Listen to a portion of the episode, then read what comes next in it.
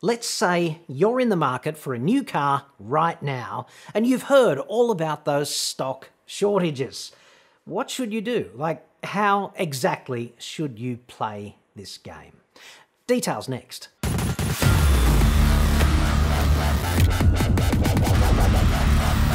I'm John Cadogan from auto expert dot com dot a u and I get new cars cheap for buyers here in Australia.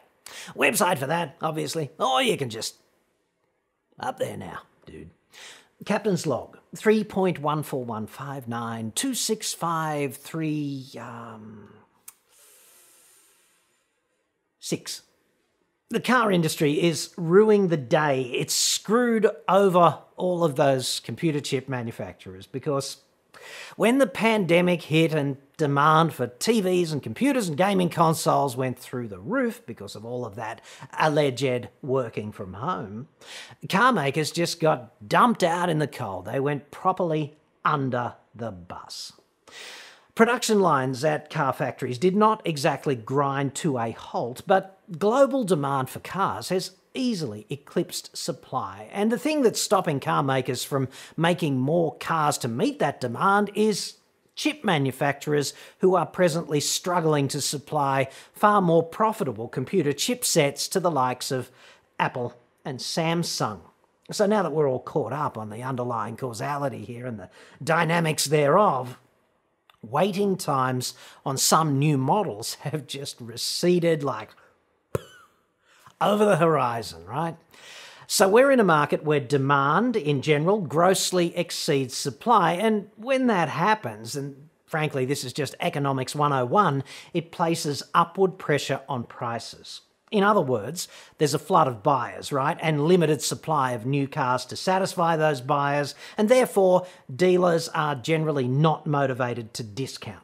Not like they were like two years ago when car sales were properly in the doldrums and they could not shift any stock that they had, seemingly. There was desperation times then. So if you are in the market for a new car right now, my strong advice is wait if you can, because discounting is going to return in earnest when supply frees up. And this may be as early as six months away, it might be longer, and frankly, anybody who tells you that they know exactly when this is going to happen is, frankly, full of it. Obviously, if your car just got written off or something, you probably cannot wait to buy another car. You need a car now, right? And that sucks.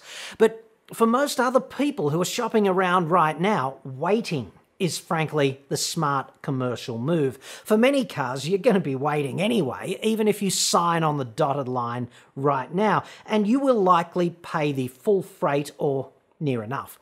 It doesn't seem like a smart move for most people to sign and pay a deposit and then just sit on their asses and wait until allegedly, I don't know, October or the heat death of the universe or something, right? Why not leave your options open instead and like remain uncommitted and see what happens in October or whenever? I'd be playing it that way if at all I could. So some people have said to me that they simply cannot wait because their lease is running out and they have to go again. To which I would retort, like, if you are happy with the car, dude, just ring the finance company and refinance the balloon for another twelve months and take a break on the payments of sorts, because doing that is going to cost you less than going again with a brand new car, and then just reassess when supply frees up again, and it will. Dealers are, of course, still dead keen to stitch you up. Yes, like right now, today, because a deposit and a signature is money in the bank at a later date for them, with less of a discount than they would normally have to concede to get you over the line. Plus, stitching you up right now takes you out of play. It makes you transact with them. You are no longer in the market, right? You are unlikely to shop around much more. You probably won't, therefore, transact with a different brand or at a different dealer, because The deposit is hanging over your head if you do this, right? If you back out of the deal that you have signed for, they will be keeping that deposit and there's nothing you can do about it. And that is essentially just money for jam for them, right? Because they'll just commit that car to somebody else. They will not make a loss or take a hit. It's just a windfall. It's actually very dangerous to go into a dealership with the vague notion of quote unquote just looking around. Because dealers are ambush predators, right? And you are standing on their X. That's how ambushes work. And their job, fundamentally, is to turn your sort of vague interest into a firm commitment with a deposit and a signature. This is a game, okay? And they are so good at playing it. And to do this, they will proffer several dozen reasons, if necessary, as to why it is a terrific idea for you to transact now. They will say, I don't know, otherwise you'll be back in three months and we'll be having this conversation and the queue will be even longer, or something, or like, get in now or you'll miss the boat and the next boat and the boat after that. It'll be that kind of conversation to suit the prevailing market dynamics, right? But these are, of course, bullshit excuses, right? Dealers simply do not detain themselves with considerations orbiting the planet good for you. They don't care about that. They are exclusively obsessed with what's best for them. Big difference. They achieve this objective by framing the debate using a bunch of compelling sounding reasons for you to act now, even though you really don't have to, and maybe you should not. Just look at the clock in the showroom, right? Just look up there. It's on the wall in every showroom, okay? It's always the same friggin' time in these places. It's bullshit o'clock. Whenever the sales dude's lips are moving and his larynx is vibrating, he's just telling you the time, dude. I would not make decisions based on, let's call it, information such as that. Therefore, go in with a game plan. Know the drive-away price, undiscounted. Like, it's at the website. Take broadly fifteen percent off that, okay? So, for example, say the car you want is thirty-five grand, full freight, on the road, drive away, undiscounted. With fifteen percent off, broadly, it's about thirty grand, right? Which is a nice round number.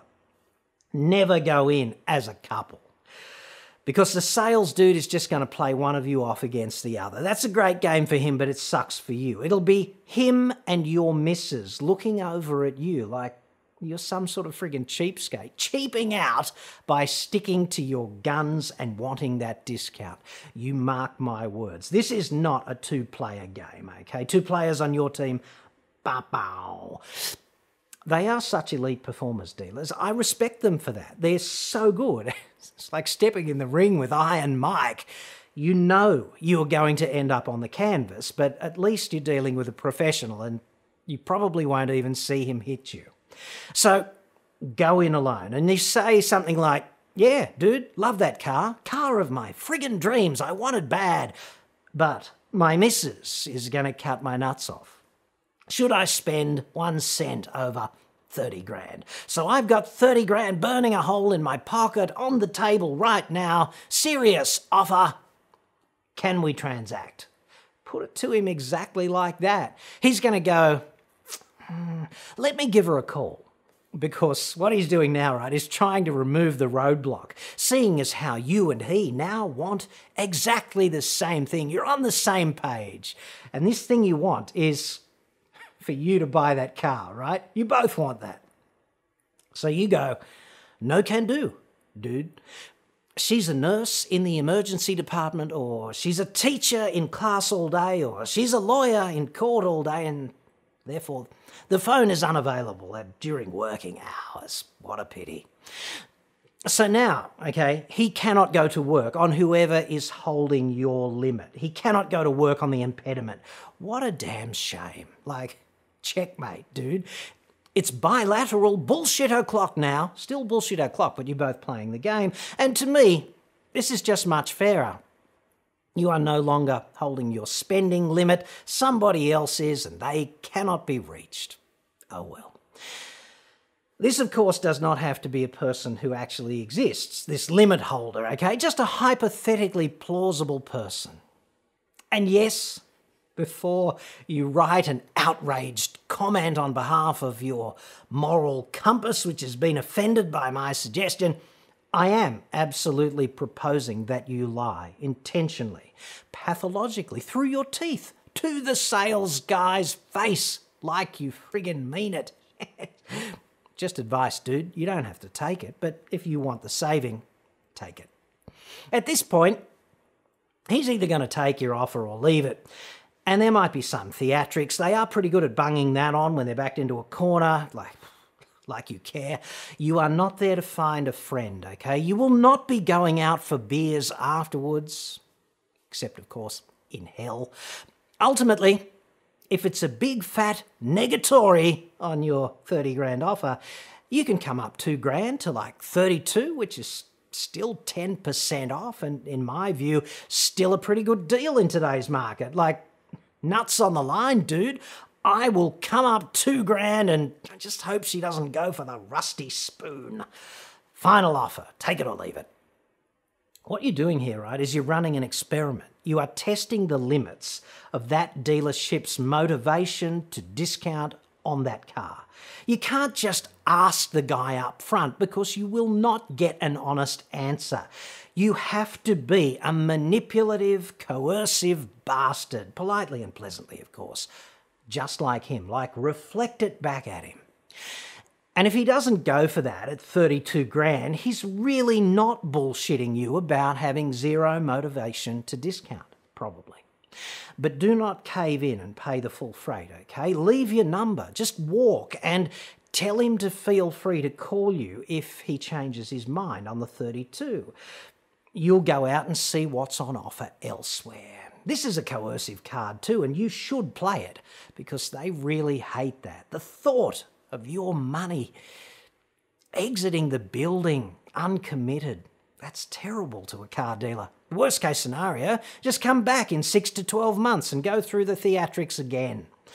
Because when supply frees up again, as it surely will, and latent demand in the market is satisfied, the discounting floodgates will once again open. And am I looking forward to that? Yeah, kind of. And if I were you, I'd make it kind of like surfing, okay? You just paddle out with the board and you float around, neutrally buoyant, and you await the wave. There will be one, and it's going to be such a sweet ride, provided you can delay your automotive gratification until it breaks.